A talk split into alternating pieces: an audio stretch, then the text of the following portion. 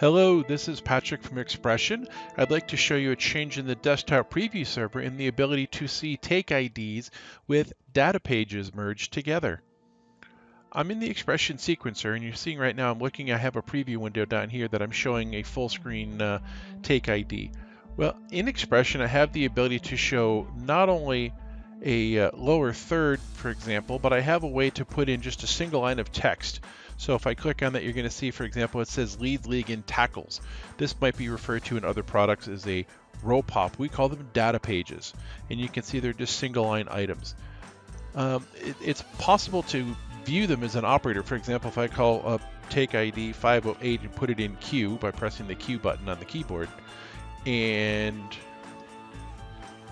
then I uh, take put a take ID for the row pop. For example, the data page 2, press the Q key, and you can see it adds leads league in tackles in that window.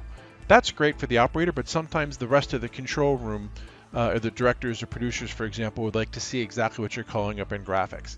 So in order to do that, we have a product we call Desktop Preview Server. And Desktop Preview Server literally just extends what's in your preview window so that they can see it. So I'm going to move this over here so you can see both screens at the same time.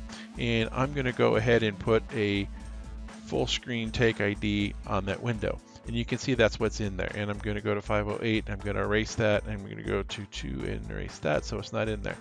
Um, and you can see they're looking at that page. Now I'm going to say I'm going to call up the information for 505 and press the Q key on my keyboard.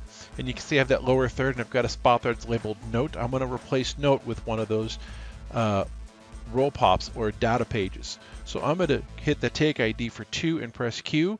And now you can see on the desktop preview server and also in my preview window, I'm seeing the exact same thing. So the director now knows that I'm going to be showing them a lower third graphic of Daniel Dehar in leads league in tackles because they're seeing the same thing that I'm seeing when I put in that data page take ID in the XPression preview window and that's all ready to be taken to a final output. Matter of fact, if I uh, hit the uh, take key now, that'll show up on my frame buffer. You can see that animated up and you can see it play it out of my virtual output here. If this was a hardware output, you'd see it on monitor wall.